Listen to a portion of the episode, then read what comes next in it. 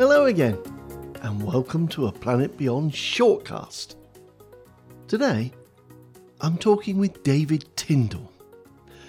Now, David is Fugro's global product owner for geotechnical equipment. In this role, he leads innovation in many of the key land based technologies used in Fugro.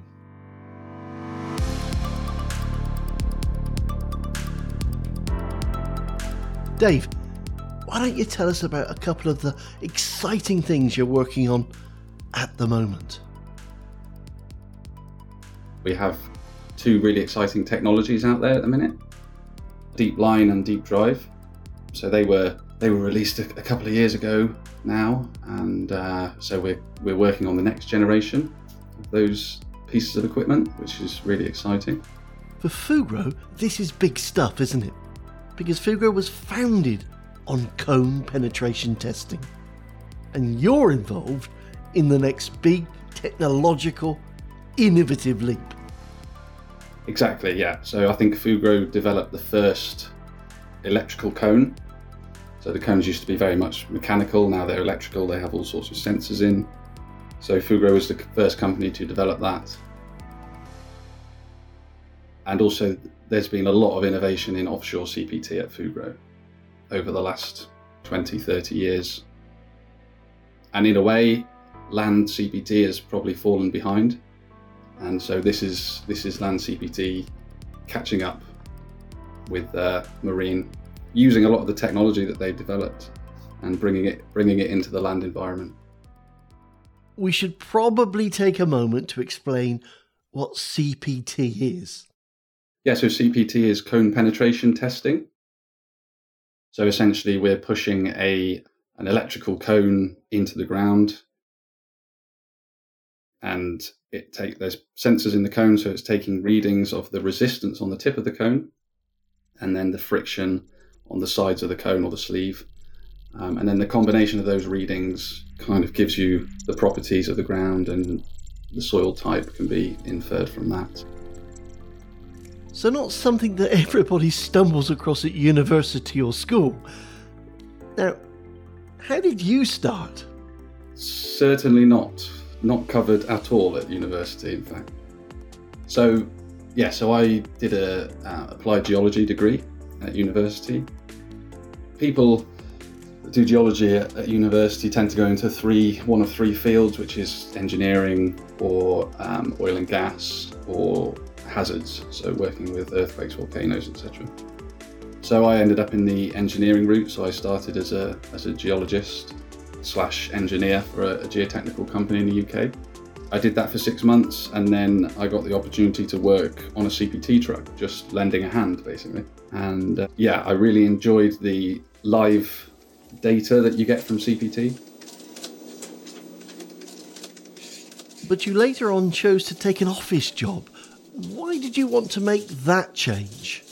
Yeah, so there's lots of positives with um, with working away, the, the travelling and and all those the camaraderie that you have on on jackups and vessels, meeting all sorts of people. But there are obviously some negatives that go with that, which is being away from from home a lot, um, missing out on things at home. But I, I was still very happy with working away when I got the opportunity to do this role that I now do. I was working actually as a CPT operator down in Brazil on our deep drive system and I met my predecessor in this role. So he actually, when he moved on, he suggested I applied.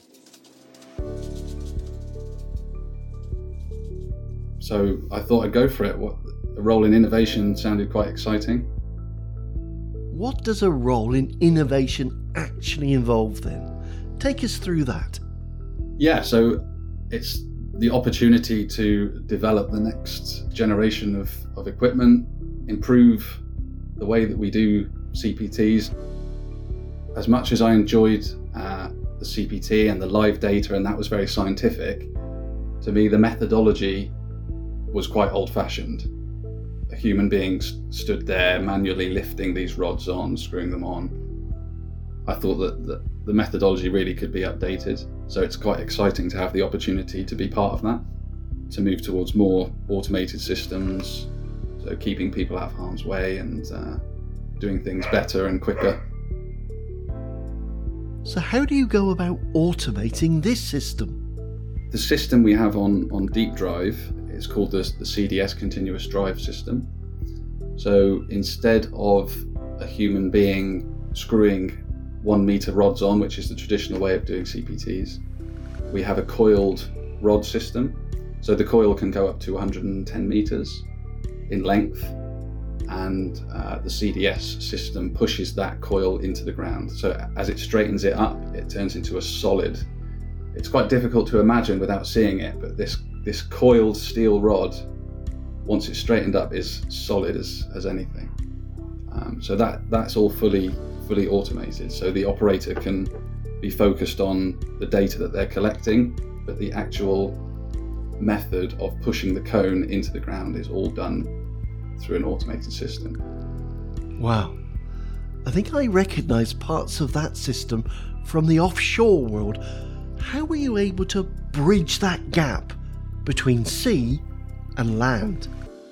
Exactly. So that, that CDS technology has been used offshore for 20 years, I think. We're using an updated version now, the newest version. But obviously, you can't have a man on the seabed screwing rods on. So they had to develop a way of pushing deeper CPTs automatically. So, so they've been using that for a long time. So we thought, how can we take that system and put it on a land unit that can track around and do the testing on land? Well, let me, and, and excuse the pun, drill down on that for a second. I can understand automation brings safety advances, doesn't it? Because you're keeping people out of harm's way. As a former CPT operator, it must mean a lot to be able to remove that risk. But I'm also fascinated by the benefits to the customer in a faster, more systematic approach. What advantages do you see? I suppose one part of that is human beings get fatigued. So if you're doing quite a manual job, you, you can only really work at a certain pace. So if you can automate those systems, in theory, you can work more efficiently. And so therefore you can complete the testing in a quicker time or do more testing in a day. Um, so that obviously brings big benefits to the client in terms of the schedule for their project. Do you ever get back in the field and get back to see how other colleagues are using the equipment you've helped to develop? From time to time, yes. I do like going back into the field.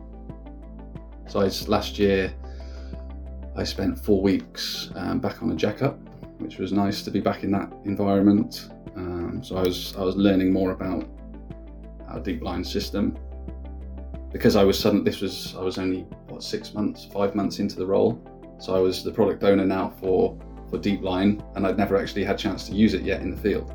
So that was that was really uh, really good. Quite challenging balancing, you know, operating the equipment on the jack up, but also I had a full time job in innovation to look after as well. So it was incredibly busy.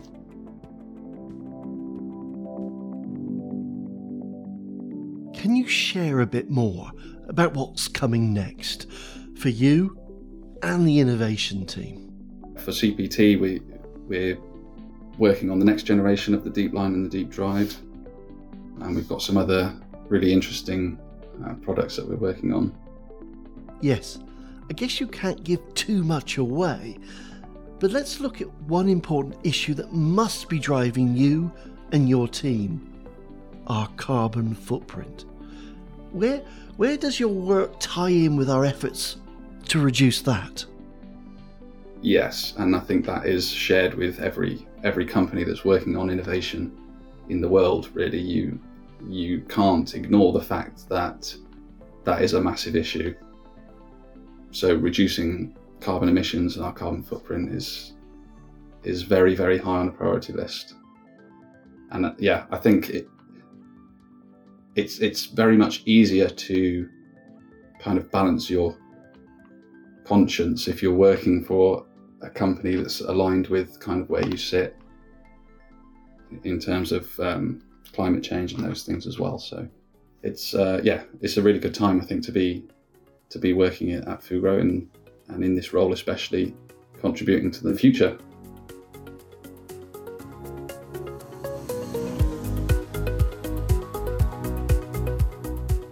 And that's such a powerful motivation, isn't it? David, thank you very much for spending some time with us on this Planet Beyond shortcast. And thank you for listening. Until next time, be safe, be remarkable, be the difference.